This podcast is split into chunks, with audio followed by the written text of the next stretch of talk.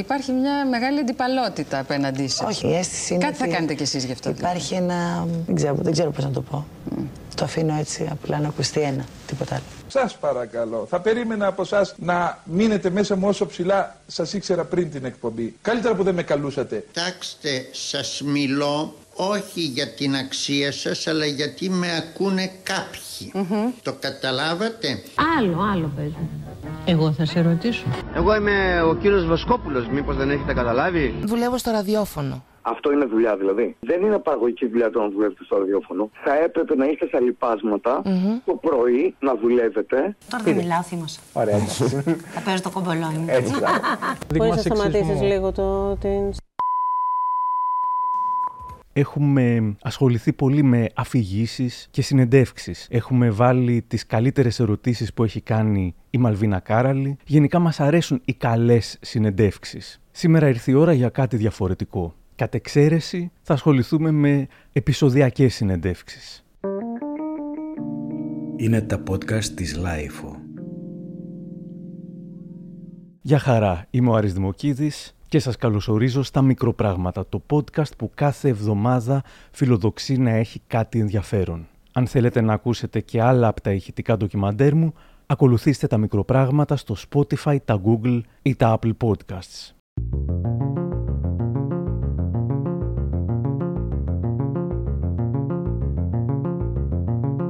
Δεν πρόκειται να αφήσω τον εαυτό μου απ' έξω. Θα σας αφηγηθώ και τις δικές μου πιο άβολες συνεντεύξεις, πρώτα η πιο τρελή που έδωσα. Είμαστε στα Χριστούγεννα του 2007. Έχω γράψει το πρώτο μου παιδικό βιβλίο, Το νησί των Χριστουγέννων. Και μου λένε είναι φοβερή ευκαιρία. Η εκπομπή του Χαρδαβέλα στο Alter κάνει ένα χριστουγεννιάτικο αφιέρωμα και θέλουν να μιλήσεις κι εσύ ως συγγραφέας παιδικού βιβλίου για τα Χριστούγεννα. Φρίκαρα αρχικά γιατί ο Χαρδαβέλας έκανε μεν τότε στο Alter κάθε Τρίτη μια πιο σοβαρή δημοσιογραφική εκπομπή, αλλά έκανε νομίζω προς το Σαββατοκύριακο και τις πύλες του Ανεξήγητου μια τελείως trash, καλτ, ψεκασμένη εκπομπή για την κούφια γη, για τη δύναμη των ΕΛ, με διάφορους τρελούς επιστήμονες και παπάδες οι οποίοι τσακώνονταν, αλλά με καθησύχασαν το αφιέρωμα θα γίνει στην σοβαρή εκπομπή της Τρίτης. Έκανα την καρδιά μου πέτρα και πήγα στο ραντεβού για τη συνέντευξη στο πατάρι του Ιανού, στην πλατεία Αριστοτέλους, στη Θεσσαλονίκη, όπου και ζω. Καθώς η δημοσιογράφος κάνει αντίστροφη μέτρηση για να ξεκινήσουμε, από αμηχανία κοιτάζω χαμηλά και τα μάτια μου πέφτουν στις σημειώσεις που κρατάει. Με χτυπάει σαν κεραμίδα ο τίτλος της εκπομπής Οι πύλες του Ανεξήγητου, όπου βλέπω από κάτω το όνομα Άρης Δημοκίδης. Και το δευτερόλεπτο που αυτή λέει 3, 2, 1 γράφουμε, συνειδητοποιώ ότι με έχει κοροϊδέψει, μου έχει πει ψέματα και ότι τελικά ό,τι πω θα βγει σε αυτή την τρελοεκπομπή που ήταν ένα από τα μεγαλύτερα σκουπίδια της εποχής. Και γίνεται η πιο άβολη συνέντευξη στην οποία ε, σε δέκατα του δευτερολέπτου περνάνε χιλιάδες ερμηνείες από το μυαλό μου. Γιατί θυμάμαι ότι πρόσφατα είχε κάνει μια εκπομπή στην οποία πάλι τσακώνονταν κάποιοι και λέγανε ότι ο Χάρι Πότερ και οι συγγραφείς παιδικών βιβλίων και παιδικών ταινιών με μαγείες και τέτοια προωθούν το σατανισμό στα παιδιά μας. Και τώρα προσπαθώ να υποβαθμίσω τις μαγικές δυνάμεις. Ε, εντάξει, μαγικές δυνάμεις κάνουν κάποια πράγματα. Για να μην βγει μετά κάποιος και να με κατηγορεί πως προωθώ τη μαύρη μαγεία στα παιδιά μας. Αντιμετωπίζω με καχυποψία και σκεπτικισμό κάθε ερώτηση που μου γίνεται και απαντάω όσο πιο προσεκτικά μπορώ και η συνέντευξη τελειώνει. Η εκπομπή ήταν όντως αρκετά περίεργη, δηλαδή ο αληθινός Άγιος Βασίλης με τους όλους αυτούς που περίμενα ότι θα υπήρχαν, παρόλα αυτά δεν υπήρχαν έτσι ακόμη. Όσο για την δική μου συνέντευξη, τίποτα σχετικά με το βιβλίο. Έβαλαν μια τελείως άσχετη ερωταπάντηση. Θα παροτρύνατε τους γονείς να ενισχύουν στα παιδιά την αίσθηση ότι υπάρχει ο Άγιος Βασίλης και να έχουν την προσβολή το βράδυ της πρωτοχρονιάς; Δεν ξέρω τι να απαντήσω σε αυτό.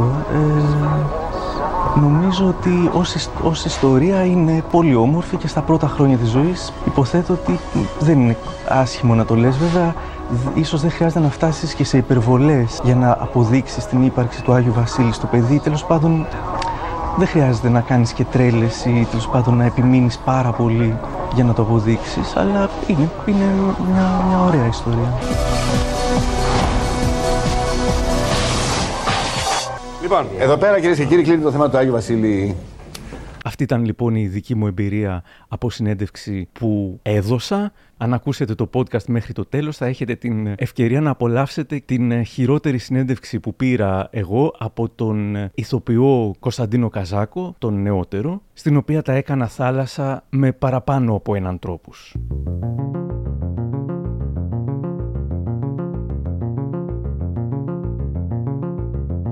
Ξεκινάμε με την πιο συναρπαστική άβολη συνέντευξη που έχω δει ποτέ. Την έδωσε ο Μάνος Χατζηδάκης στην ΕΡΤ το 1989. Είναι στην εκπομπή «Απαντήστε παρακαλώ» με τον Κώστα Σερέζη. Εκτός από άγνοια κινδύνου, ο Σερέζης έχει και μια δυσκολία στην κατανόηση των απαντήσεων. Με κάθε του ατάκα τα κάνει χειρότερα. Τι συμβαίνει όταν μια κολοσιαία προσωπικότητα συναντά έναν κανονικό άνθρωπο; Παράλληλα με τις απόψεις του, με τις οποίες σχολιάζει ακόμα και τις πολιτικές εξελίξεις, δίνει πολύ αλάτι, θα έλεγα, στη ζωή μας. Κύριε Χατζηδάκη, βρισκόμαστε στο σπίτι σας. Ένα δηλαδή, σπίτι... με την εισήγησή σας, ότι βίντεο αλάτι στη ζωή σας είναι σχεδόν ο όρος του γραφικού. Του γραφικού. Ε, βέβαια. Σας πάει αυτό δηλαδή, ή δεν σας πάει. Δεν μου πάει καθόλου. Διότι από την ώρα που διασκεδάζω τον κόσμο με τις απόψεις μου, πάει να πει ότι είμαι ένας γραφικός άνθρωπος του τόπου και με τις διάφορες ενέργειές μου ή θέσεις μου, ο κόσμος διασκεδάζει και διασκεδάζει, αλλά κάποτε για να θυμηθώ το Φρέντι Γερμανό, εκτός από το αλάτι δίνεται και πολύ πιπέρι στη ζωή μας. Όχι, λάθος, λάθος. Ούτε αλάτι ούτε πιπέρι. Ενεργός σαν ε, υπεύθυνος πολίτης αυτής της χώρας. Εάν τυχόν οι άλλοι διασκεδάζουν, τότε έχω αποτύχει. Δεν θεωρήσα ποτέ τον εαυτό μου κατάλληλο για να διασκεδάσει τους ανθρώπους. Δεν νομίζω ότι διασκεδάζεται μόνο τους ανθρώπους. Αυτός είναι... άλλωστε ο λόγος που βρισκόμαστε και εδώ είναι ακριβώς γιατί θέλουμε να ακούσουμε υπεύθυνες γνώμες, υπεύθυνη, υπεύθυνη άποψη προσωπική σας πάνω σε διάφορα θέματα τα οποία θα δείξουμε. Δεν με ενδιαφέρει καθόλου η διασκέδαση του κόσμου. Πρέπει να το ξεκαθαρίσω αυτό. Ούτε η εποχή που αναφέρεστε, η οποία είναι εντελώς συμπτωματική. Είναι το ίδιο ανυπόλοιπτη όσο και όταν ανακαλύφθηκαν οι Χαβάγες και τα νησιά του Ιωνικού δεν φταίει κάποιος που, που μεταχειρίστηκε ένα όργανο. Υπάρχει και εκεί μια γραφικότητα. Ναι, και την οποία να απεχθάνουμε. Αλλά μιλώ για το χαρακτήρα σας. Ο χαρακτήρας μου είναι μια υπόθεση ιδιωτική, ο ιδιωτικός μου χαρακτήρας και μια δημόσια, ο δημόσιος χαρακτήρας. Ναι. Ε, δεν έχει μεγάλη σχέση το ένα μετά. Ναι. Το γεγονός ότι έρχεστε συχνά σε αντίθεση με τον κόσμο, με τις δηλώσεις σας, ε, κάποτε και με τον ίδιο τον εαυτό σας. Αυτό φάνηκε και από την αντίδρασή σας στην εισαγωγή που έκανα. Ε, δεν είναι αντίθεση με τον εαυτό μου. Όχι. Είναι μια τοποθέτηση του εαυτού. Απέναντι στον τότε εαυτό σας. Όχι, απέναντι σε μια ίσως ε, λανθασμένη εκτίμηση του πώς υπήρξα και το πώς υπάρχω. Μάλιστα. Τώρα κύριε Χατζηδάκη, σας έχω ζητήσει πάρα πολλές φορές για αυτή τη συνομιλία. Ε, Έχετε την ευθύνη της. Ε, Εγώ δεν έχω να πω τίποτα. Απόλυτα, απόλυτα την ευθύνη. Και πάντα μια γυναίκα στο τηλέφωνο από το προσωπικό σας μου έλεγε ότι ή κοιμάστε ή ήσασταν σε δουλειά. Και ομολογώ ότι ήταν ειλικρινής.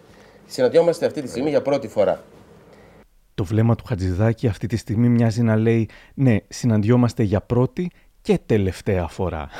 Είναι μια καταπληκτική συνέντευξη και αυτή ήταν μόνο η αρχή. Θα έχει το ολόδικό της αφιέρωμα σε επόμενο podcast. Η συνέντευξη της Αρλέτας στην Πύλιο Τσουκαλά και το έχει γούστο της ΕΡΤ έχει μείνει αξέχαστη, πιθανότατα και στην ίδια την Πύλιο. Με την Αρλέτα ήδη κακόκεφη, η Πύλιο δεν είχε καν ελπίδα. Εδώ το βιντεάκι με αποσπάσματα μέσω του I Love TV. Το όνομά σου έχει έναν συνειρμό αυτόματο. Ναι. Αρλέτα, νέο κύμα. Εγώ τι φταίω γι' αυτό. Τα ματάκια σου πάντως λάμπουν, εγώ αυτό βλέπω. Είστε ψυχολόγος, κυρία μου. Όχι, αλλά αισθάνομαι τους ανθρώπους, Αρλέτα. Λοιπόν, να ακούσουμε. Τι να ακούσουμε; Ένα ζεστό τραγούδι και να το αφιερώσεις κάπου. Είναι πολύ επίκαιρο. Το έρχεται κρύο. Μα γι' αυτό θέλεις να το ακούσουμε για να ζεστάνουμε τους τηλεθεατές και τις τηλεθεάτριες. Ε; Λες. Να, με. Λέμε έρχεται κρύο και να ζεσταίνονται. Να σου πω τώρα. Ζεσταίνεται αυτόματη η καρδιά των ανθρώπων. Εύχομαι γιατί εγώ αυτή τη στιγμή κρυώνω. Γιατί θα πρέπει να σας ομολογήσω, κυρίες και κύριοι, ότι αυτό το στούντιο είναι αρκετά ψυγείο αυτή τη στιγμή. Έλεγα ότι ότι στην ΕΡΤ έχετε τουλάχιστον θέρμανση. Έχουμε, αλλά πρέπει για τα μηχανήματα να είναι έτσι η θερμοκρασία. Και εμείς τι φταίμε που δεν είμαστε μηχανήματα δηλαδή. Βγάζεις τώρα όλο αυτό που έμαθες με, στην Ανωτάτη Σχολή Καλών Τεχνών, εκεί δεν στα νομίζω ότι το έμαθα εργαστήρια. εκεί. Βγάζω αυτό που έμαθα περπατώντας. Περπατάς πολύ. Όχι, γιατί πονάει το πόδι μου. Είμαι περπατημένη που λένε αυτό. Άλλο, άλλο παίζουν.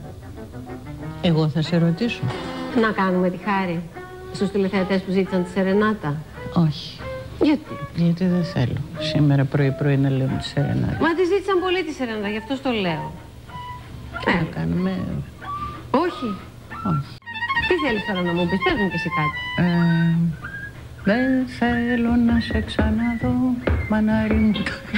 Το εννοείς; Αρλέτα να σε καλά, σε ευχαριστώ πάρα πολύ. Να είστε καλά. Κάπου θα σε συναντήσω κάπου. Στο blog για την Αρλέτα διαβάζω ένα μήνυμα του Κώστα Μη.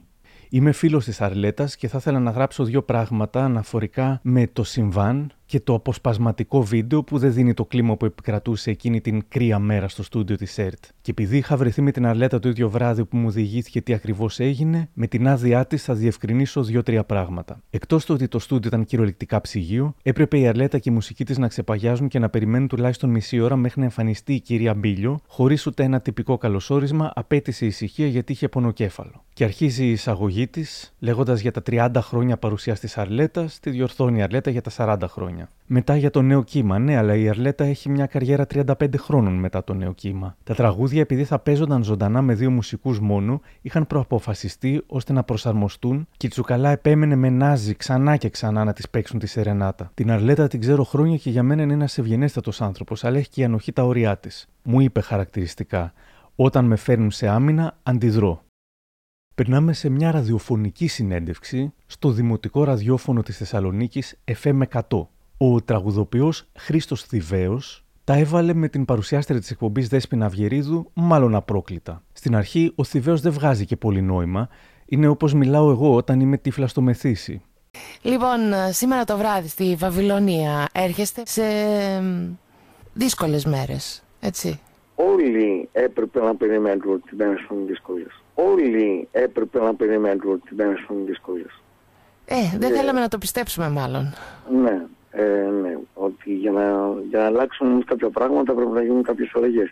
Εάν αυτή τη στιγμή υπάρχουν ε, στον πληθυσμό της Ελλάδας τα 10 εκατομμύρια χιλιάδες χιλιάδων στρατών ανέργων οι οποίοι δεν ψάχνουν να βρουν δουλειά και δεν βρίσκουν και ζουν από τη σύνταξη mm-hmm. της μαμάς τους ή της γιαγιάς τους, βέβαια και το πιο αισιόδοξο σενάριο. Στη συνέχεια, σαν να ψάχνετε για καυγά, λέει τόσα πολλά και αντικρουόμενα μεταξύ τους, από αμπελοφιλοσοφίες και υπερβολές μέχρι μεγάλες αλήθειες, καθόλου λαϊκίστικες. Όχι, όχι, ε, βέβαια, έχετε απόλυτο άδικο. Έχουμε... Θα σας πω το εξής, θα σας πω το εξής. Έχετε πτυχίο; Ναι, έχω πτυχίο. Τι Είμαι, πτυχίο χημικό... έχετε; Είμαι χημικός. Δεν δουλεύετε χημικός, τι δουλειά κάνετε για να ζήσετε. Δουλεύω στο ραδιόφωνο. Αυτό είναι δουλειά δηλαδή. Ναι, αυτή είναι η δουλειά μου. Όχι. Α, Έτσι Με συγχωρείτε βιοπορίζομαι. πάρα πολύ. Δεν είναι παραγωγική δουλειά το να δουλεύετε στο ραδιόφωνο. Τι δεν είναι; Δεν είναι παραγωγική δουλειά το να δουλεύετε στο Δεν είναι ραδιόφωνο. παραγωγική. Θα έπρεπε να είστε στα λοιπάσματα Μμμ. το πρωί να δουλεύετε και να έχετε ένα οκτάωρο ή ένα δεκάωρο παραγωγικής εργασίας στα λοιπάσματα και στη γεωργία και μετά να μπορείτε να επιλέγετε τραγούδια τα οποία εσείς πιστεύετε ότι κάνουν καλό στον κόσμο. Δεν είναι παραγωγική δουλειά το να δουλεύετε στο ραδιόφωνο. Ωραία, τότε γιατί μιλάμε; Ποια είναι η δουλειά του χημικού. Ξέρετε, ποιο είναι, με συγχωρείτε πολύ.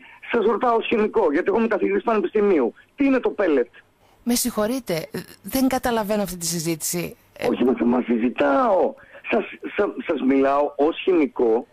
Θέλετε για να μια- μιλήσουμε για- για, για το βιοκαύσιμο. Με συγχωρείτε πολύ. θα- Για θα εναλλακτικές μιλάω. μορφές καυσίμου θέλετε να μιλήσουμε. Πολύ ευχαρίστως. Όχι, μα, μα κοιτάξτε να δείτε. Για, πήρατε το Χρήστο Θηβαίο για να σας μιλήσει για το εάν, τι να σας πω, ένα εκατομμύριο γυναίκες, ένα εκατομμύριο άντρες οι οποίοι ερωτεύονται με το πόσο πολύ σας αγάπησα. Γι' αυτό με πήρατε τηλέφωνο. Όχι. Σε αυτή την Ελλάδα τη σημερινή, όχι. Όχι. Είμαι κάθετος όμως. Να δουλέψετε στα βιοκαύσιμα. Δεν μας χρειάζονται ραδιοφωνική παραγωγή, κυρία μου. Μας χρειάζονται άνθρωποι οι οποίοι δουλεύουν. Ωραία κύριε Θηβαίο και εσείς τότε να μην τραγουδάτε, να, μην, να αφήσετε την κιθάρα σας και να Ναι. πάτε να δουλέψετε κι εσείς. ε, Μα δουλεύω. Βέβαια, έχω δουλέψει πάρα πολύ σε Ε, δεν δεν κατάλαβα. Και εγώ έχω δουλέψει το κάνω, πάρα το πολύ. κάνω, Το κάνω αντικειμενικά. Το κάνω αντικειμενικά. Δεν έχετε καταλάβει. Γι' αυτό και δεν είστε καλή δημοσιογράφο. Καταλάβατε τι θέλω να σα πω. Λοιπόν, ωραία, ωραία, λέω, νομίζω τότε δεν υπάρχει λόγο να συνεχίσουμε την κουβέντα μα αφού δεν είμαι καλή δημοσιογράφο. Α, σα ενοχλεί δηλαδή όταν σα Ε, Δεν με ενοχλεί, αλλά πραγματικά δεν καταλαβαίνω αυτή την επίθεση. Και Μα δεν είναι επίθεση. Μα... Κοιτάξτε να δείτε. ξαφνικά με, μου λέτε ότι πρέ- δεν είναι παραγωγική δουλειά αυτή που κάνω. Ότι πρέπει να πάω να δουλέψω στα βιοκαύσιμα. Ότι είμαι άχρηστη με λίγα λόγια. Ε, ε, Με Δεν σας συγχωρείτε, είπα ότι αλλά. άχρηστη. Όχι, όχι, περιμένετε. περιμένετε, περιμένετε. Δεν χρησιμοποιήσω αυτή την έκφραση. Δεν πειράζει, τη χρησιμοποιώ εγώ. Αυ- Αυτό εγώ κατάλαβα με το λίγο IQ προφανώς που έχω α- από τα λεγόμενά σας. Και λυπάμαι πάρα πολύ γι' αυτό. Πραγματικά λυπάμαι. Τι να σας πω. Οι αντιθέσεις μου και ο τρόπος με τον οποίο σας μιλάω είναι επειδή σας τιμώ. Σας κάνω δώρο ένα καυγά. Με έχετε καταλάβει. Τι να σας πω, εγώ δεν έχω τέτοια διάθεση πάντως. Όχι, μα σας κάνω δώρο ένα καυγά. Δώρο, καυγά, δώρο. Κάνουμε σε αυτούς που εκτιμάμε και τους θεωρούμε ανθρώπους που μπορούμε να συζητήσουμε. Πριν είπατε όμως Δηλαδή- ότι δεν είμαι καλή δημοσιογράφος, άρα πώς με τιμάτε, Δηλαδή ε, πέφτετε σε αντιφάσεις νομίζω. Ε, όχι, δεν είναι έτσι. Δεν έχετε καταλάβει. Πώς είναι; Δεν είναι, μα προφανώς. Ωραία, πάρα... μα βλέπετε που υπάρχει πάντα Ναι, ένας κοινός πού τόπος να για να πάει να μιλήσουμε. δουλέψει ένας νέος 20 ετών, τι να πάει να κάνει, πείτε μου. Πού να πάει Ε. να δουλέψει, έστω και σε αυτή τη δουλειά και να πάρει μεροκάματο 10 ευρώ, ακόμη και φυλάδια να μοιράσει στο δρόμο, θα πάρει 10 ευρώ για όλη τη μέρα και θα κάθεται στον ήλιο. Πάρα Μπορεί πολύ να ωραία. ζήσει με 10 ευρώ. 10 ευρώ. Να σας πω κάτι. Έχω μία πενταμελή οικογένεια και με 15 ευρώ μπορούμε να ζήσουμε και οι πέντε. Τι, θε- δηλαδή, τι πρέπει να φάω, δηλαδή, ε, 10 μπριζόλες και, μ, και μπιφτέκια για να, για να ζήσω εγώ με την οικογένειά μου; Δεν είναι μόνο το φαγητό. Έτσι. Οκ, τι άλλο είναι, η Είναι βενζίνη το μου για να ενίκιο, πηγαίνω έρχομαι είναι στη το φροντιστική. ενίκιο, είναι η Ή δέκο. το- ή στη Νέα Μάρκα στο Σινιά. Είναι χίλια δυο άλλα πράγματα που πρέπει να πληρώσει κάποιος. Δεν Ποιο είναι το μόνο μόλ, φαγητό. το μόλ ή το φένα. Τι μου λέτε τώρα; Αυτή η χώρα λειτουργεί ως πρωινάδικο. Καταλάβατε τι θέλω να πω. Όχι, και, και αυτό δεν το δέχομαι, κύριε Θηβαίο. Υπάρχουν και Ούτε άνθρωποι αυτό το που δε- δέχομαι. δεν βλέπουν πρωινάδικα και δεν λειτουργούν ως πρωινάδικα, ούτε ως γλάστρες, ούτε ως τίποτε άλλο. Μα δεν το δέχομαι αυτό το πράγμα. Ωραία, πείτε μου τι δέχεστε. Πείτε μου, πείτε μου. Σας, σας, σας ακούω. Ε, ε, σας μιλάω τόση ώρα για να μάθω. Όχι για να σας βάλω γνώση. Μετά το θόρυβο ζήτησε συγγνώμη μέσω Facebook. Θέλω να ζητήσω συγγνώμη από τη δημοσιογράφο Δέσποινα Αυγερίδου, γιατί στη συνέντευξη που είχε την καλοσύνη να μου πάρει την πρόσβαλα ως εργαζόμενη και ως δημοσιογράφο, παρότι δεν είχα τέτοια πρόθεση. Πρόθεσή μου ήταν να καυτηριάσω την αριστοκρατική αντίληψη που υπάρχει σχετικά με την εργασία σε κάποια μειοψηφία της νεολαίας και γι' αυτό υπερέβαλα. Θα ήθελα να ζητήσω συγγνώμη και από όσους είχαν την ατυχία να ακούσουν τη συνέντευξη και ένιωσαν οργή και απογοήτευση. Θα προσπαθήσω στο μέλλον να είμαι προσεκτικότερος όταν εκφέρω δημόσιο λόγο. Με εκτίμηση Χρήστος Θηβαίος. Μπράβο του, σκέφτηκα, όμως μερικούς μήνες μετά κατηγορεί ουσιαστικά τη δημοσιογράφο ότι αυτή έχει την ευθύνη που θύχτηκε. Έδωσα απλά μια συνέντευξη μιλώντας πολύ ειλικρινά όπως θα μιλούσα σε μια παρέα με φίλους μου. Χωρίς να θέλω να κατηγορήσω τους νέους. Αυτό προτάθηκε για να γίνει θέμα. Θυσιάζω και τσαλακώνω την εικόνα μου μπροστά στην ειλικρίνεια. Είτε συνέβη προσωπικά πραγματικά, είτε δεν συνέβη, εμένα μου κάνει το ίδιο. Είναι μια χαρά με τον εαυτό μου και μια χαρά με όλους όσους μίλησαν και όμορφα και άσχημα. Διάφορα έγινε Ναι. στις μέρες, Ναι, ναι, ότι ναι. έθιξες ίσως την δημοσιογράφο. Αν εθίχθη, νομίζω ότι καθένας μας ό,τι πιστεύει ότι παθαίνει, νομίζω ότι την, την πρώτη ευθύνη την έχει ο ίδιος. Και ενώ είχε υποσχεθεί στη συγνώμη του πως θα προσπαθήσω στο δημόσιο λόγο να είμαι πιο προσεκτικός στο μέλλον, δεν προσπάθησε και πολύ. Για να εξηγήσει προηγούμενη αμφιλεγόμενη δήλωση, κάνει ακόμα πιο αμφιλεγόμενη που έγινε και μιμ. Σχετικά με τη δήλωση που έκανε, νομίζω την ίδια μέρα, ότι εγώ θα μπορούσα να ζήσω την οικογένειά μου με 15 ή ακόμα και 5 ευρώ. Ναι, εντά- εντάξει, αυτό ήταν κάτι πάλι μέσα στα μονταρίσματα. Το γεγονός ότι μια, μια πενταμελής οικογένεια μπορεί να φάει πέντε παξιμάδια, τρεις ελιές και μια ντομάτα. Δεν έχει να τρώει αρνή κάθε μέρα, μην τρελαθούμε κιόλας. Από τους αγενείς συνεντευξιαζόμενους στους αγενείς δημοσιογράφους. Ο Μανώλης Κοτάκης, νεότατος τότε, το 1992, παίρνει συνέντευξη από την Αλίκη Βουγιουκλάκη και τον Κώστα Αρζόγλου. Και όταν ρωτάει κάτι τον Αρζόγλου και απαντάει η Βουγιουκλάκη, της λέει την απίστευτη ατάκα. Σας λένε κύριε Αρζόγλου. Ήθελα όμως να συνεχίσουμε τη συζήτηση για τις ταινίες. Κύριε Αρζόγλου, είπατε ότι δεν παίξατε σε εκείνη την χρυσή εποχή του ελληνικού κινηματογράφου και μπορείτε να ερμηνεύσετε εξίσου καλά με την Αλική Βουγιουκλάκη τον λόγο για τον οποίο η κυρία που μας τηλεφώνησε τώρα από το θρυλόριο αλλά και από πολλοί κόσμοι στείνεται σήμερα στις οθόνες. Κάθε Σάββατο Ναι. έχει κρατική τηλεόραση στην ελληνική ταινία και στείνεται και έχουν την ίδια θεματικότητα και περισσότεροι με τότε. Ίσως θα κάνουμε τιμή πέψη. Σας λένε κύριε Αρζόγλου. Ε; Στον κύριο Αρζόγλου έξα το ερώτημα. Ναι, ναι, καλά. Α, Καλά, και επειδή απάντησα εγώ πειράζει. Ε, Απαντάμε. Όχι, δεν πειράζει, αλλά επειδή θα το ερώτημα στον κύριο Αρζόγλου. Καλά. Εντάξει. Να αποχωρήσω; Όχι καθόλου. Όχι αλλήμονό μας. Όχι αλλήμονο. Επειδή Λοιπόν. μου ήρθε εμένα η ιδέα. Ωραία. Εμείς Τι δεν είπε; έχουμε πρόβλημα. Τώρα Τι δεν είπε; μιλάω, θύμωσα. Ωραία, εντάξει. Θα παίζω το κομπολόι μου. Έτσι. μπράβο. λοιπόν, σας ακούω. Μάλιστα. Μου είστε Δεν ακόμα γίνεται, στεγμένοι; δεν γίνεται να στραφεί Πολύ. κανείς. Μου είστε ακόμα. Ναι, γιατί σε μια κυρία δεν μιλάνε έτσι. Μάλιστα. Έστω κι αν ήθελα να απαντήσω πριν. Ωραία. Να συνεχίσουμε, Θα σας μου το ζητήσει συγγνώμη. συγγνώμη. Ε, να συνεχίσουμε την συζήτησή μας. Ε, και ήθελα να θέσω το εξής ερώτημα, εφόσον ε, ήρατε τον θυμό σας. Είναι τιμή, λένε, για έναν ε, Έλληνα ηθοποιό να μπει στην Επίδαυρο. Και εσείς μπήκατε στην Επίδαυρο με τη λύση στράτη, αν δεν κάνω λάθος. Και με την Αντιγόνη. Και με την Αντιγόνη.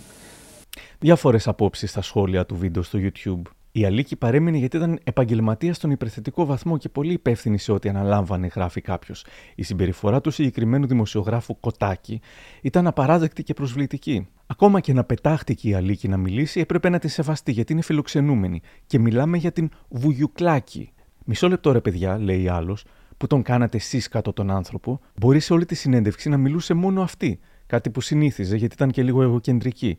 Και να προσπαθούσε να δώσει το λόγο και στον Αρζόγλου. Δηλαδή είναι αγένεια του δημοσιογράφου και όχι της Βουγιουκλάκη που δεν σέβεται το γεγονός ότι πρέπει να απαντήσει κάποτε και το άτομο που του τέθηκε μια ερώτηση. Κάτι που τελικά κατάφερε η Βουγιουκλάκη να μην μιλήσει ο Αρζόγλου, αλλά αυτή. Και κάποιος άλλος Διαφωνώ με τη στάση του δημοσιογράφου, αλλά και αυτή η Βουγιουκλάκη πια πέντε χρονών. Προσωπικά συμφωνώ που δεν τη ζήτησε συγγνώμη. Δεν τρέφεις μια παιδιάστικη συμπεριφορά με το να ανταποκριθείς σε αυτήν. Από τη μία ντίβα περνάμε σε άλλη ντίβα, τον κύριο Βοσκόπουλο, αν δεν το έχετε καταλάβει.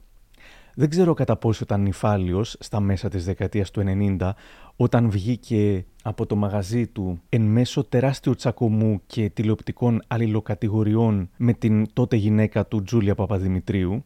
Πάντως η συνέντευξη που έδωσε στους μάλλον άφωνους δημοσιογράφους ήταν τόσο άβολη που αναρωτιέσαι αν τυχόν την είδε και η αστυνομία. Έτσι και η άλλη πλευρά λέει πως και αυτή έχετε και από τη δική σας πλευρά απειλές.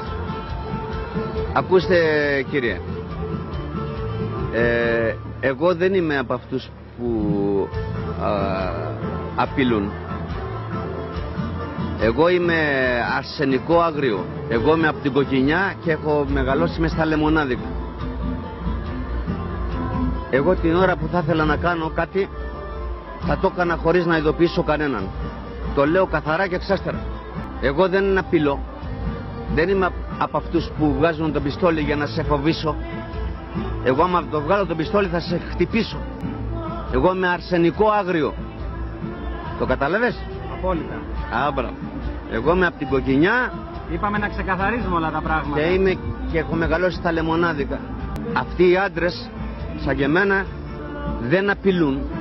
Την ώρα που έχουν σκοπό να κάνουν κάτι, το κάνουν χωρίς να προειδοποιήσουν. Οι ίδιοι, όχι άλλοι. Έτσι, οι ίδιοι. Τι να απειλήσω, ποιους να απειλήσω, μωρέ; Τι να απειλήσω, ποιους να απειλήσω; Εγώ είμαι ο κύριος Βοσκόπουλος, μήπως δεν έχετε καταλάβει;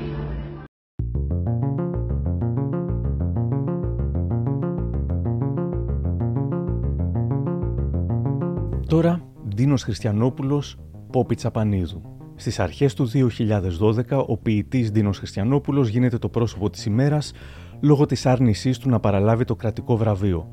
Και η Πόπη Τσαπανίδου που φαίνεται ότι τον εκτιμά πραγματικά συνδέεται μέσω link με το σπίτι του στη Θεσσαλονίκη. Ακολουθεί καταστροφή. Καλή σας μέρα κύριε Χριστιανόπουλε. Τιμή μας που είσαστε σήμερα εδώ. Καλημέρα, καλημέρα. Γιατί η άρνησή σας λοιπόν να παραλάβετε το βραβείο αυτό; Και γιατί η δική σας ερώτηση και θέλετε να τα ξέρετε όλα; Λοιπόν, να μάθετε να μην ρωτάτε. Εγώ αυτά τα πράγματα τα έχω πει εδώ και 30 και 40 χρόνια. Όλοι τα διαβάσαν και έρχεστε εσείς οι πολύ έξυπνοι και δεν ξέρετε τίποτε. Ούτε ακούσατε ούτε διαβάσατε. Και τι να κάνω, να αρχίσω πάλι να επαναλαμβάνω το τροπάριο; Το θεωρώ λίγο αστείο. Εν πάση περιπτώσει Εξακολουθήστε να λίγα είστε, λόγια. συ- να είστε συνεπείς στο είμαι εναντίον δηλαδή. Στο κείμενό σας που το έχουμε Εγώ είμαι διαβάσει. το έχουμε... συνεπής, εσείς δεν είστε ενήμεροι. Αυτή είναι η διαφορά. Γιατί κύριε Χριστιανόπουλε τώρα μου επιτίθεστε, γιατί δεν είμαι ενήμερη, ενήμερη είμαι. Όχι, δεν σας επιτίθεμαι, δεν ξέρω καν τη φάτσα σας, τι να επιτεθώ. Δεν είστε καλά ενημερωμένοι για το πόσο μυστήρια περίπτωση είμαι. Ας πω στριμμένος. Έτσι, κύριε είμαι Χριστιανόπουλε. λοιπόν ένας στριμμένος. Κύριε Και Χριστιανόπουλε, από ένα στριμμένο ζητάτε χίλιες δυο απορίες και με ποια λογική και κάτι τέτοια. Τι να, τι να πω δεν ξέρω. Είμαι περίπου εκνευρισμένος. Μην κοιτάτε τώρα που μιλώ πολύ ήρεμα. Έχω έναν εκνευρισμό από τους συναδέλφους σας που με έχουν πρίξει το σηκώτη εδώ και τρεις ημέρες. Ας είναι. Τέλος πάντων, πείτε μου λοιπόν τι απορίες σοβαρές έχετε πρέπει να, σα, να σας θυμίσω καταρχάς κάτι, γιατί νομίζω ότι έχετε δυνατή μνήμη. Έχουμε γνωριστεί λοιπόν από κοντά στη Θεσσαλονίκη πριν από αρκετά χρόνια. Εγώ στο ξεκίνημα τη, στη δημοσιογραφία τότε. Εσείς βεβαίως καταξιωμένος λογοτέχνης πολλά χρόνια πριν. Και πρέπει να σας πω... Αφήστε το καταξιωμένος. Το κακό είναι ότι γνωρίζω Πιπέρι στο κάθε στόμα μέρα μου. καμιά Θα το πάρω δεκαριά πίσω. Θα το πάρω συναδέλφους πίσω. σας. Θα το πάρω πίσω κύριε Ε, Χριστιανόπουλε. τώρα τι να σας πω, δεν σας θυμάμαι, δεν σας... Τέλος πάντων. Βα, Ας βεβαίως, είναι. ε, βεβαίως, βεβαίως. Εγώ όμως είχα την τιμή να σας γνωρίζω από κοντά. Εσείς μπορεί να με θυμάστε, εγώ δεν σας θυμάμαι. Και Ε, να- δεν χάλασε ο κόσμος. Νομίζω σε καμία των περιπτώσεων. Τέλος πάντων. Αλλά γιατί Για θεωρείτε... πάμε παρακάτω. Τώρα γιατί θέλουν να με βραβεύσουν ποτέ δεν μπόρεσα να καταλάβω. Αλλά και δεν με ενδιαφέρει. Πάμε παρακάτω. Κύριε Χριστιανόπουλε, α, Κοιτάξτε, σας μιλώ όχι για την αξία σας, αλλά γιατί με ακούνε κάποιοι. Γι' αυτό σας μιλώ. Το καταλάβατε; Απολύτως. Ε, από την άποψη αυτή, επιτρέψτε μου να είμαι και λίγο παλαβούτσικος. Ας είναι. Ελπίζω να μην με παραξηγήσετε. Πώς να σας παρεξηγήσουμε κύριε Άλλο. Χριστιανόπουλε; Τι άλλο στραβόλαιο έχει η νεοελληνική νοοτροπία; Α, δεν πρόκειται να βρω τα στραβά τα ελληνικά, ούτε και με ενδιαφέρει. Μην ξεχνάτε ότι με πολύ ζόρι σας ανέχομαι αυτή τη στιγμή και για λόγους ευγενίας δεν σας έδιωξα. Ε, δεν φτάνει αυτό. Έχω κι εγώ κάποια δόση ευγένειας ας πούμε. Ε, Τέλος πάντων, ας είναι. Σε αυτούς τους πολλούς λοιπόν ως άνθρωπος των τεχνών, των γραμμάτων θα ήθελα να απευθυνθείτε και να τους δώσετε κάτι για φάρο, για να μπορέσουν να, να τα βγάλουν πέρα στην καθημερινότητά τους. Μα δεν συνεννοούμαστε. Ό,τι και να τους πω δεν πρόκειται να βάλουν μυαλό. Δηλαδή είχαν ανάγκη από μια εκπομπούλα σας για να σοφρονιστούν. Αστείο πράγμα. Λοιπόν, μην νομίζετε ότι με το να πούμε μερικές σπουδαίες κουβέντες άλλαξε το σκηνικό. Το σκηνικό δεν αλλάζει. Τέλος πάντων, ας είναι. Δεν είναι Και κακό τώρα πράγμα τι η διαφωνία. θέλετε; Θέλετε να σας πω μερικές τρυφερές αναμνήσεις από το παρελθόν μου; Ε, θέλετε εσείς; Κοιτάξτε, έχω πολλά απομνημονεύματα. Ας βγάλω κάτι από το τσεπάκι μου. Για κάποια λεπτά η κουβέντα αποκτά συνοχή. Ο Χριστιανόπουλος αφηγείται ενδιαφέροντα πράγματα, μιλά για τη Χούντα που πήγε να τον τιμήσει και πώς την απέφυγε. Αλλά στις απανοτές ερωτήσεις της Τσαπανίδου για τα μνημόνια, την Τρόικα κλπ. χάνει την υπομονή του και η συνέντευξη γίνεται ακόμα πιο περίεργη. Δεν θέλω, το καταλάβατε αυτό. Δεν θέλω. Ας πούμε ότι δεν ξέρω τι μου γίνεται. Ενώ όλοι οι Έλληνες ξέρουν και παραξέρουν τι τους γίνεται γιατί είναι καλά ενημερωμένοι από την τηλεόραση. Λοιπόν, με τέτοιες νοοτροπίες αναρωτιέμαι πώς μπορούμε να συνεννοηθούμε. Γιατί εγώ είμαι λίγο παράξενος και λίγο στριμμένος. Επειδή έτυχε να γράψω μερικά καλά ποίηματα, αυτό δεν σημαίνει τίποτε. Το θέμα είναι ότι δεν ξέρω τι μου γίνεται. Και εσείς είστε μία καθώς πρέπει κυρία, η οποία ξέρετε και παραξέρετε και όχι μόνο ξέρετε, αλλά και ενημερώνετε και το κοινό μέσω της, ε, της τηλεοράσεώς σας. Λοιπόν, αυτά τα πράγματα Κύριε δεν μου Χριστιανόπουλε, αρέσουν. Είμαι Είστε εναντίον, άλλος κόσμος. είμαι εναντίον των εφημερίδων. Χαντακώνουν αξίες, ανεβάζουν μηδαμινότητες, προβάλλουν ημετέρους, αποσιωπούν τους απροσκύνητους, όλα τα μαγειρεύουν όπως αυτές θέλουν. Δεξιές, αριστερές και ντρώες, όλες το ίδιο σκατό. Το ίδιο σκατό. Να μάθετε να τα λέτε καθαρά χωρίς να φοβάστε. Νομίζω ότι το είπα πρώτη. Ναι, λι- Τώρα λοιπόν εσείς ουσιαστικά με διαβάζετε ενώ με φωνάξατε να με ακούσετε. Δεν Σας- μπορώ να καταλάβω που το πάτε. Ας είναι, δεν χάλασε ο κόσμος. Δεν το πάω Η πουθενά. καλοσύνη σας- Απλώς ε, βάζω τον υπότιτλο στα όσα πολύ καλά λέτε, τα αποδέχομαι όλα, όλα όμως, στο βαθμό Ε, Εγώ που μου τα λέω αναλογούν. πολύ καλά από πλευράς μου όμως. Εσείς τα βρίσκετε ευχάριστα από πλευράς σας όμως. Αλλά καμιά επαφή δεν βλέπω και καμία επικοινωνία. Ο καθένας λέει τα δικά του. Κύριε Ας Χριστιανόπουλε, είναι. κύριε Δεν- Χριστιανόπουλε, κύριε Χριστιανόπουλε, θέλετε, ίσως δεν κατάφερα Ναι. να γίνω αντιληπ- κατανοητή σε εσάς, αλλά αυτό που προσπάθησα να κάνω διαβάζοντας ένα απόσπασμα της, ε, του κειμένου σας στη Νέα Διαγώνιο του 1977 ήταν να δώσω ακόμη μεγαλύτερη έμφαση σε αυτό που εσείς είπατε. Ό,τι και να πείτε, ό,τι και να κάνετε δεν καταλάβατε ακόμη ότι έχουμε ένα μεγάλο χάος ανάμεσά μας. Με Δεν θα συγκινήσατε βρούμε πάρα τρόπο πολύ κύριε Χριστιανόπουλε, πρέπει να σας πω. επικοινωνίας.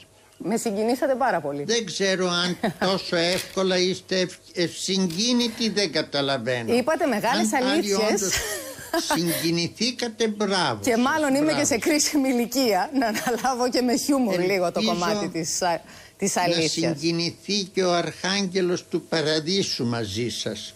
Τόσο πολύ συγκίνηση μου φαίνεται υπερβολική. Αν δεν μπορούμε να συνεννοηθούμε, είναι γιατί εγώ μάλλον είμαι σκύλος και εσείς θα πάτε καλά με τις γάτες, έτσι. Δεν ξέρω, εύχομαι το ψωμί σας να το βγάζετε εντύμως.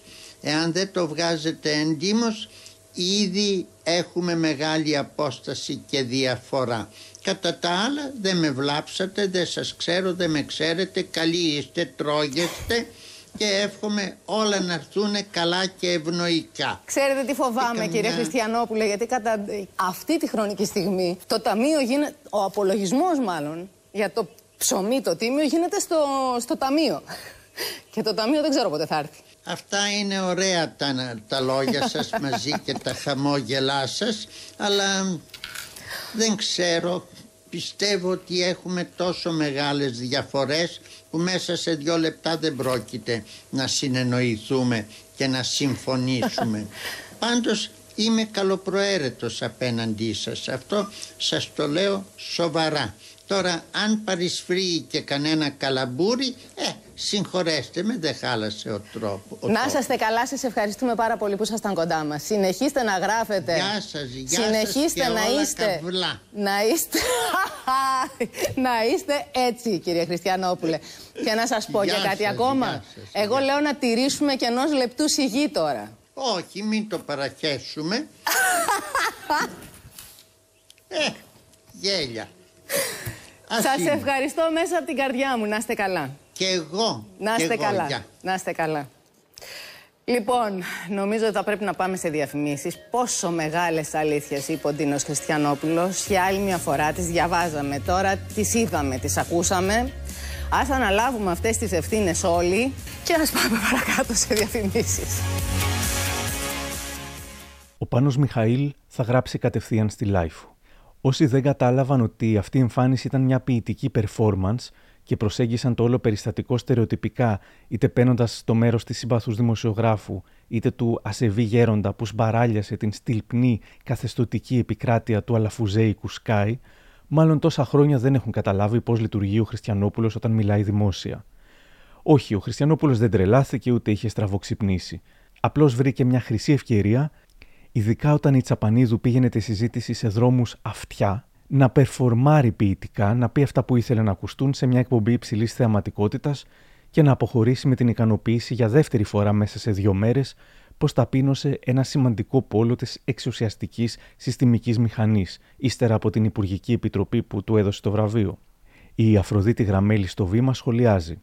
Η Τσαπανίδου νόμισε προφανώς ότι ο αιρετικός δημιουργός θα στρογγυλοκαθόταν στο τηλεοπτικό παράθυρο, θα κολακευόταν από τα λόγια θαυμασμού της και τη δήλωση πίστη της στα γραπτά του και θα χαριεντιζόταν μαζί της κολακευμένος. Η Τσαπανίδου περιορίστηκε σε γέλια μηχανίας. Καμιά πυγμή, καμία αντίρρηση στα όσα της καταλόγιζε. Σήκωσε τα χέρια ψηλά και άφησε τον καλεσμένο της να την πυροβολεί και να την εκθέτει. Η Πόπη Τσαπανίδου τότε είχε απαντήσει με μακροσκελή εκθιαστική για τον Χριστιανόπουλο απάντηση με τίτλο Ευχαριστώ κύριε Χριστιανόπουλε.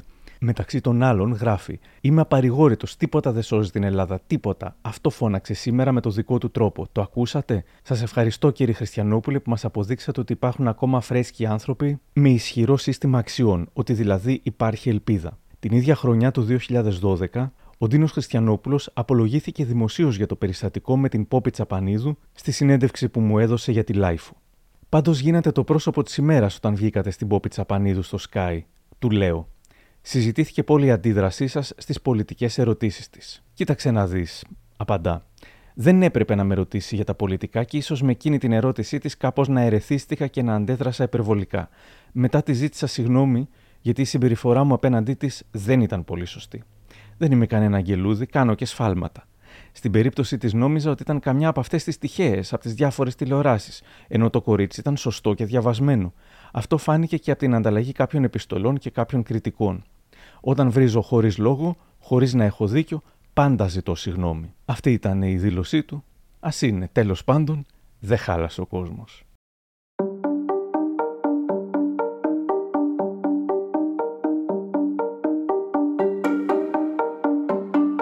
Έξω φρενώνει η Τάνια Τρίπη.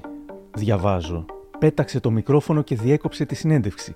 Τι συνέβη, Μιλώντας στο όλα καλά του TV Μακεδονία και στον δημοσιογράφο Λευτέρη Βουτσά, η Τάνια Τρίπη έδωσε μια άβολη συνέντευξη για παραπάνω από ένα λόγους. Σήμερα, με όσα έχουν συμβεί με το ελληνικό μητού, οι απαντήσεις της είναι ακόμα πιο άβολες. Απαξιώνει τελείως το μητού και τσατίζεται όταν τη ρωτούν για το σεξισμό που υπάρχει στο χώρο της υποκριτικής μπερδεύοντας προφανώς το σεξισμό με κάτι σεξι. Επειδή έχεις και δύο μεγάλες κόρες τώρα, θέλω να μου πεις πώς βιώνεις το σεξισμό στη, στη σημερινή κοινωνία και πώς υπάρχει και σεξισμός στο θέατρο, θέλω να μου πεις. Έλα τώρα, σταμάτα. Αυτά υπήρχαν από πάντα. Τι θα πεις στο θέατρο στην κοινωνία; Ναι. Απλά βγήκανε τώρα και ό,τι θυμάται ο καθένας χαίρεται, εγώ πιστεύω, να σου πω την αλήθεια. Ε, λες, αναφέρεσαι για το Hollywood και όλα αυτά που Όχι, έγινε δεν ο χαμός. Που, γιατί έχει γίνει ένας χαμός. Α πούμε, το θυμηθήκαν όλοι κατόπιν εορτής. Όταν γινόταν, δεν έλεγε κανένας τίποτα. Και στην Ελλάδα γινόντουσαν αυτά, πιστεύεις; Όχι, παιδιά, εγώ δεν έχω. Είμαι τόσα χρόνια, ας πούμε. Δεν έχω. Τώρα, αν γίνεται. Παντού γίνεται αυτό. Και παντού δεν γίνεται επίση. Ναι. Το να σου έχουν φερθεί όμως μειονεκτικά απλά και μόνο επειδή είσαι γυναίκα δεν είναι κάτι που σε ενοχλεί. Όχι, γιατί δεν έχω αφήσει περιθώρια να μου φερθεί κάποιος έτσι. Τα μίντια θεωρείς ότι έχουν φερθεί, σου έχουν φερθεί σεξιστικά; Σεξιστικά. Τι ορισμός είναι σεξιστικά, αν μου έχουν φερθεί σεξιστικά; Δεν το καταλαβαίνω την ερώτησή σου. Θέλω να σου πω, α το κομμάτι του σεξιστικού. Ναι, αν μου, αν μου έχουν φερθεί καλά ή όχι, μπορώ να σου πω. Στην ε, ερώτηση σεξιστικά δεν την καταλαβαίνω. Ωραία, σε καλά σχέση ή με κακά; μένα. Θα σου πω, ωραία, ας το πω έτσι. Ε, Γιατί δεν την καταλαβαίνω. Μπορώ να σου απαντήσω σε ό,τι θέλεις. Απλά πρέπει Ναι. να καταλάβω για να απαντήσω. Θα σου πω να σου τεκμηριώσω και το σεξιστικά. Το να σταθεί κάποιος σε μια διαφορά ηλικία ή στο τι σημαίνει στην προσωπική σου ζωή δεν είναι δείγμα του σεξισμού στη, στην κοινωνία μας. Δηλαδή, ακόμη και το, το κομμάτι του ότι θεωρούν μια γυναίκα ότι δεν μπορεί να είναι με έναν νεότερο άντρα. Δεν είναι δείγμα Μπορείς να σεξισμού. σταματήσεις λίγο το, την. Τι έγινε τώρα εδώ, γιατί σταμάτησε η συνέντευξη; Μόλις έκλεισε η κάμερα, πέταξε το μικρόφωνο της και μου λέει: Τι είμαι εγώ, μου λέει. Κανένα sex symbol που βγαίνει γυμνός στα περιοδικά για να με ρωτάς για το σεξισμό. Είναι δυνατόν τόση ώρα να μου κάνεις τέτοιες και χρησιμοποιήσετε τη βρισιά ερωτήσεις; Μπορεί κάτω από το βίντεο όλοι να λένε «Μπράβο Τάνια Τρίπη, είσαι αξιοπρεπέστατη, ήταν ευλακίες οι ερωτήσεις του, άσχετος» κλπ. Όμως, τουλάχιστον εκ των υστέρων, θεωρώ πως ο εν λόγω δημοσιογράφος δεν τον γνώριζα, Λευτέρης Βουτσάς, και διαβασμένος ήταν και προχωρημένες ουσιαστικότατες ερωτήσεις έκανε, και όπως διαβάζω, όλες οι συνεντεύξεις του είχαν κοινωνικό περιεχόμενο. Εξαιρετική η συνέντευξή του που υπάρχει online με γονείς που έχουν παιδιά με σύνδρομο Down. πάμε σε δύο περιπτώσεις που σοβαροί δημοσιογράφοι της τηλεόρασης, ο Πάνος Παναγιωτόπουλος και η Έλλη Στάη, κάλεσαν κάποιους που τους θεωρούσαν ε, λιγότερο σοβαρούς, ίσως και trash, σε ένα βαθμό ίσως για να τους εκθέσουν ή για να τους ειρωνευτούν. Και στις δύο περιπτώσεις τους γύρισε μπούμεραγκ. Στις αρχές του 1994, ο superstar των talk show τότε, Πάνος Παναγιωτόπουλος, κάλεσε τον περιθωριακό ακόμα πολιτευτή Βασίλη Λεβέντη στην εκπομπή του προφίλ στον Αντένα. Αντιμετώπισε τον Λεβέντη περίπου όπως τον αντιμετώπιζε όλη η Ελλάδα, ως καλτ trash πρόσωπο και είχε διάθεση πλακατζίδικη. Ο Παναγιωτόπουλος όμως υποτίθεται πως ήταν ένας σοβαρός δημοσιογράφος και όχι ένα γλοιώδες τρολ που προσπαθεί να γελιοποιήσει τον καλεσμένο με συνεχόμενη πίεση, ξεκίνησε με ερωτήσεις για τον φραπέ και συνέχισε ακόμα χειρότερα. Εμείς ψάξαμε δημοσιογραφικά και είδαμε ότι υπάρχουν δύο μαγαζιά. Πήγαμε στο ένα, από το οποίο έχουν σταλεί ορισμένες πίτσες στο κανάλι σας. Να δούμε το βίντεο. Ποιος παρήγγειλε τις πίτσες του κυρίου Πρόεδρου; Ήρθαν δύο κύριοι πολύ καλοδημένοι και παραγγείλανε πέντε πίτσες και πέντε να είναι special και από ό,τι μου είπαν special σαν τον κύριο Λεβέντη. Ήρθα στον κύριο Πρόεδρο είναι έτοιμες. Άντε παιδιά τις πάμε γρήγορα γιατί έχουμε αργήσει, αρχίζει η εκπομπή. Ο μόνος άνθρωπος που μπορεί να σώσει την Ελλάδα.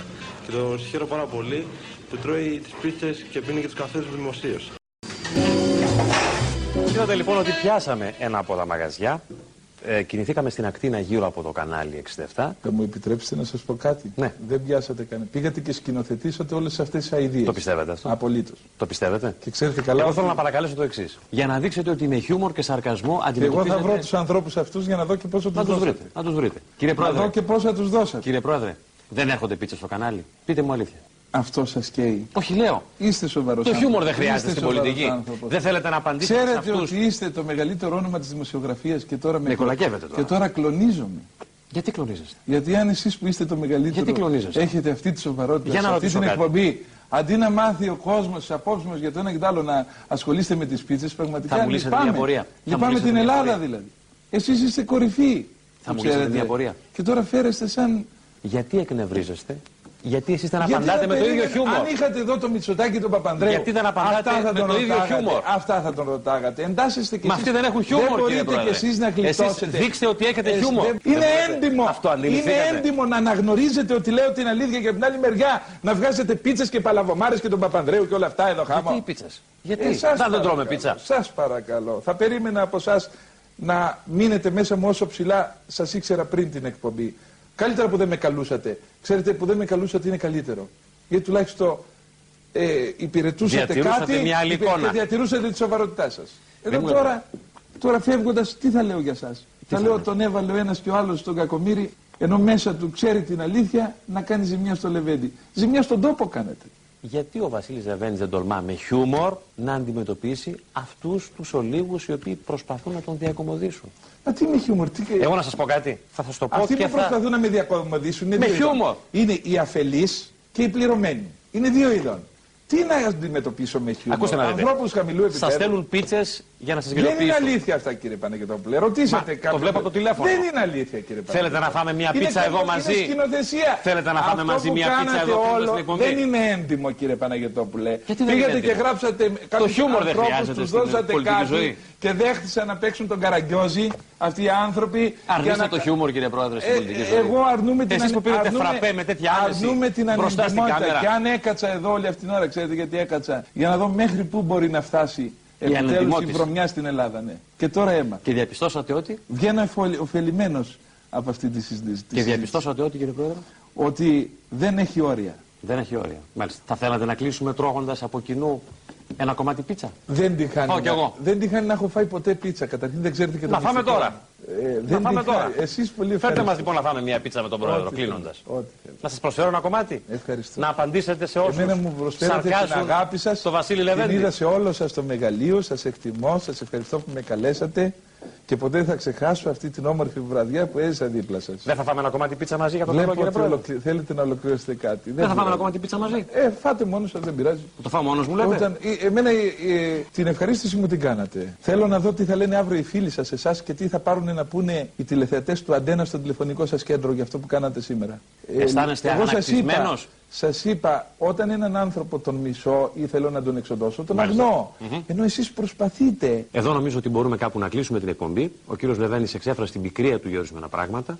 Ότι σε ό,τι μια φορά θα αναλάβω την ευθύνη. Τον βλέπω ήδη ότι κοιτάει την πίτσα και θα τον προσκαλέσω αφού χαμηλώσουν τα φώτα της ράμπας, θα τον προσκαλέσω να πιούμε ένα ποτήρι μπύρα για το καλό του χρόνου και να φάμε από ένα κομμάτι πίτσα οι δυο μας. Κλείνοντας, γιατί δεν εμφανίζεστε πια στο κανάλι, τι συνέβη, σας φάγανε εκ των Κύριε έντων, Παναγιωτόπουλε, τα ό- διαβούλια, ό,τι τα ήταν- κομματικά. Ό,τι ήταν να πω το είπα.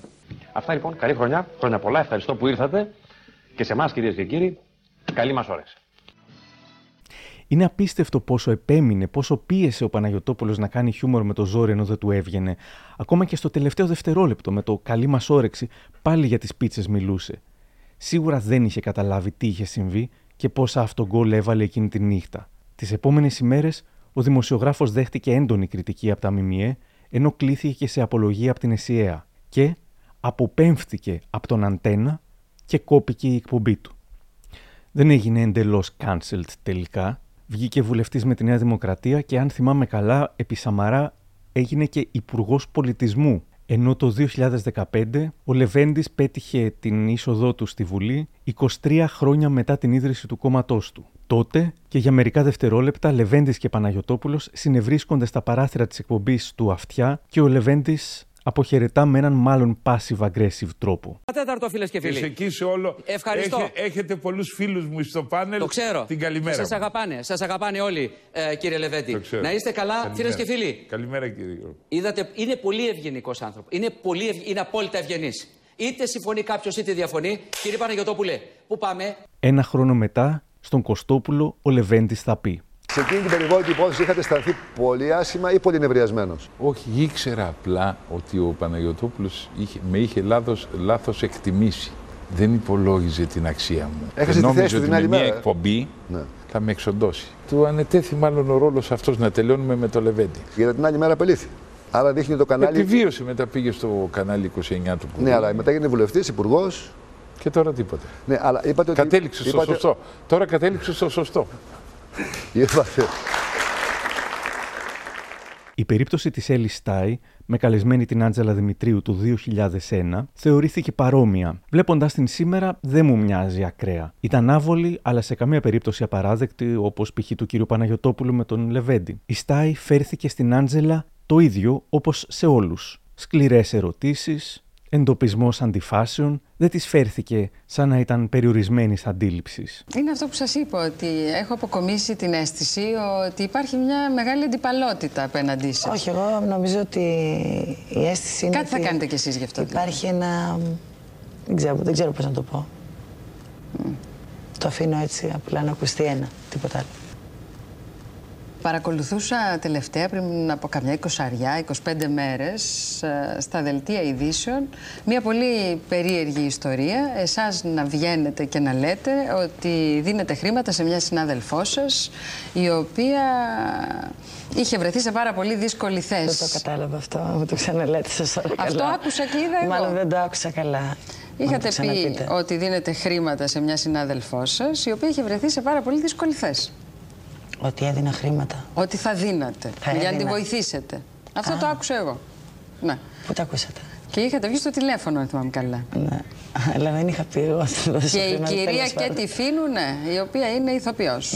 Συνάδελφός σας στο ευρύ καλλιτεχνικό Μμμ. πλαίσιο.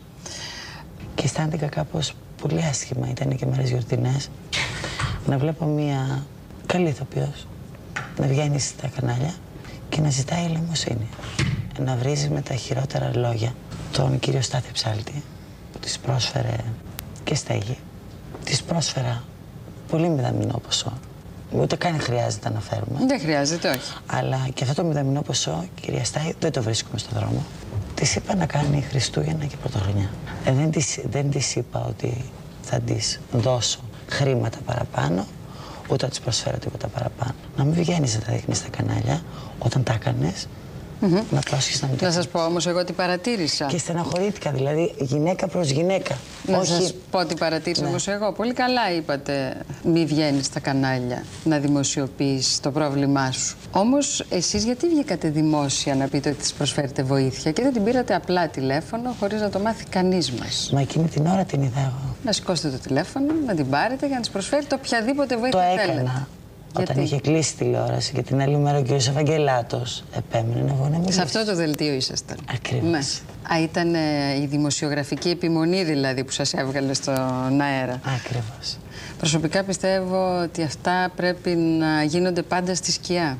Αλλά είναι μια άποψη και αυτή Και γιατί στη αν... σκιά που γίνονται όμως, κυρία Στάι, κάποια στιγμή εμφανίζονται. Μάλιστα. Ποτέ Στις- ένα επώνυμο Ναι. δεν μένει στη σκιά. Ποτέ μα ποτέ. Όποιος το πει αυτό είναι λάθος. Λέτε μόνοι σας ότι είστε στάρ, έτσι δεν είναι; Το έχω ακούσει, το έχω διαβάσει και διαβάζοντάς το και ακούγοντάς το σκεφτόμουν και λέγα Μα είναι αλαζόνας αυτή η γυναίκα. Είστε. Κάποια στιγμή είπατε είμαι η μεγαλύτερη στάρ. Όχι. Πώς το λέτε Δεν είναι αυτό, δεν υπερβολικό. είναι υπερβολικό; Είτε είναι υπερβολικό, όταν πουλάω 100.000 πωλήσει στην Τουρκία δεν είμαι στάρ. Από αυτή τη σκοπιά, ναι, αλλά και άλλοι πουλάνε. Πώς λέτε εσείς Στην ότι Τουρκία; εσείς είστε η μεγαλύτερη. Στην Τουρκία. Η Τουρκία είναι το Δεν πουλάνε. στοιχείο της κρίσης. Ε, γιατί δεν τραγούδισα τουρκικά τραγούδια, κυρία Στάι στην Τουρκία; Τραγούδισα ελληνικά. Πιστεύετε ότι θα είχατε την ίδια επιτυχία, ας πούμε, στην Ιταλία και στη Γαλλία; Αυτό θα το δείξει ο χρόνος. Θα γίνει το άνοιγμα και εκεί; Γίνεται ήδη. Τώρα έτσι πως μου χαμογελάτε, λάμπουν τα δόντια σας. Είναι κάτασπρα και αυτό το έχετε πει. Είχατε πει ότι ας εισπράξουν οι εχθροί μου το... Το κατάλευκο χαμόγελό. Το κατάλευκο χαμόγελο. Μάλιστα. Εδώ θα σας πω κάτι όπως θα το έλεγα σε έναν πολιτικό που θα είχα απέναντί μου. Διαπίστωσα μία αντίφαση. Πριν από λίγο είπατε ότι ανάμεσα στη δόξα και το χρήμα θα διαλέγατε τη δόξα. Διάβασα όμως σε μία συνέντευξή σας, ήρθα μελετημένη, Ναι, ναι, ναι, ναι. ότι Κανένα είναι πρόβλημα. καλύτερο να, είπατε, είναι καλύτερα να πεθάνω σε μία Mercedes παρά στο πεζοδρόμιο. Παρά στο πεζοδρόμιο, Μμ. Αυτό δείχνει ότι έχετε μεγάλο άγχος με τη φτώχεια και ότι το χρήμα το θέλετε. Είναι έτσι. Όχι, δεν είναι αυτό. Δεν είναι αυτό; Το νόημα αυτό δεν είναι το ίδιο. Δηλαδή δεν βγαίνει το ίδιο. Θα σας πω γιατί το είπα. Μια πολύ μεγάλη λαϊκή αρχοντορομπέτησα. Μμ. Η κηδεία της κάνανε ο Δήμος. Για ποια μιλάτε; Για την κυρία Μπέλου. Α, μιλάτε για τη σωτηρία την Μπέλου, ναι. Γι' αυτό το, Το ίδιο δεν λέτε με αυτό που είπα εγώ; Γι' αυτό το είπα. Ότι σας φοβίζει και σας αγχώνει. Όχι, δεν με φοβίζει και με φτώχεια. αγχώνει. Όχι, δεν είναι αυτό. Να έχεις κάτι. Δεν είπα να έχεις τα πλούτη όλα του κόσμου. Ξέρετε, αυτή η φράση σας, ότι είναι καλύτερα να πεθάνω σε Mercedes παρά στο πεζοδρόμιο, είναι μια παράφραση της περίφημης φράσης της Φρανσουά Σαγκάν, το καλύτερα να πεθάνω σε Rolls Royce παρά σε Volkswagen. Το έχετε Ναι. διαβάσει; Όχι. Να σας ρωτήσω κάτι, διαβάζετε λογοτεχνία; Όχι. Δεν έχετε καιρό; Όχι, δεν διαβάζω. Δεν ξεκινήσατε τη στιγμή που έπρεπε Ακριβώς. και έχει φύγει από Έχασα πια το τη τρένο δυνατότητά αυτό, σας. ναι. Εν τω μεταξύ, τη φράση της Φρανσουάζ Σαγκάν, την οποία κατακρεούργησε η Άντζελα και την οποία διορθώνει η κυρία Στάη, είναι ακόμα πιο λάθος στην εκδοχή της δημοσιογράφου. Καλύτερα να πεθάνω σε μια Rolls Royce παρά σε ένα Volkswagen, λέει η Στάη ότι είπε η Σαγκάν, πετώντας έτσι και αυτό το όνομα το οποίο ήταν σίγουρη ότι η Άντζελα δεν θα ήξερε. Η Σαγκάν όμως στην πραγματικότητα είχε πει: Ξέρω πως τα λεφτά δεν φέρνουν την ευτυχία, αλλά προτιμώ να κλαίω και όχι να πεθάνω μέσα σε μια Jaguar και όχι Rolls Royce, παρά σε ένα λεωφορείο και όχι παρά σε ένα Volkswagen. Μια δεκαετία μετά, η Άντζελα Δημητρίου σχολιάζει όταν την ρωτούν. Ούτε καν το θυμάμαι αυτό. Το έχω ξεχάσει και της εύχομαι και περαστικά γιατί ξέρω ότι πέρασε κάποια θέματα υγείας. Ο Τάκης Ζαχαράτος της επανένωσε σε ένα χιουμοριστικό σκέτς στο Όλα το 2014. Όλοι ξέρουν πόσο ανώτερη είμαι και άδολη. Δεν κρατάω κακίες εγώ, ακόμα και σε αυτούς που με πίκραναν. Δεν μου έδειξες σεβασμό, Ελιστάη, αλλά δεν είσαι η μόνη. Ποιοι σε στενοχώρησαν, Άτζελα, σε ποιους ακριβώς αναφέρεσαι; Θέλουν να με ισοπεδάσουν, αλλά δεν τα καταφέρουν.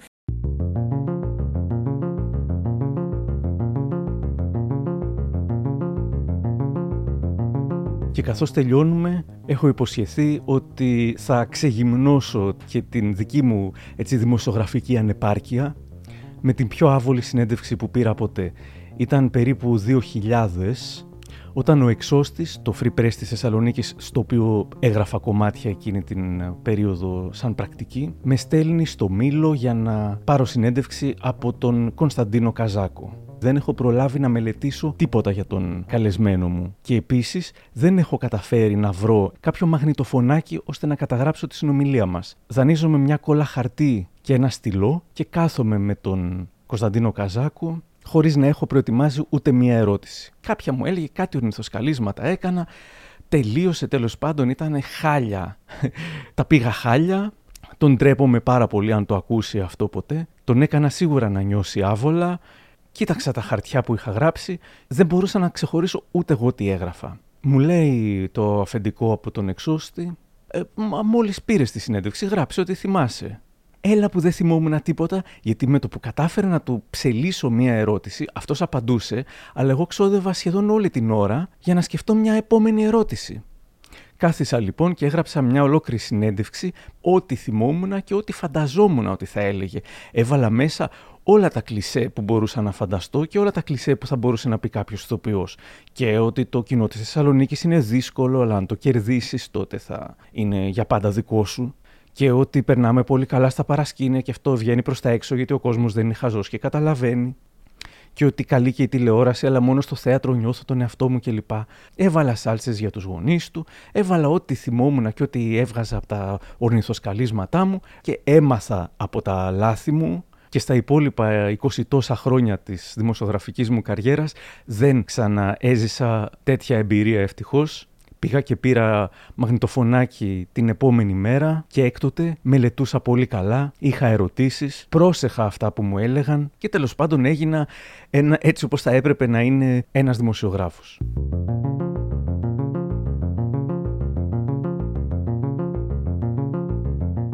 Αυτά λοιπόν από μένα. Κάπου εδώ τελειώσαμε και αν θέλετε να ακούτε κι άλλα μικροπράγματα δεν έχετε παρά να μας ακολουθήσετε στο Spotify, τα Google ή τα Apple Podcasts. Γεια χαρά! Ας είναι, δεν χάλασε ο κόσμος.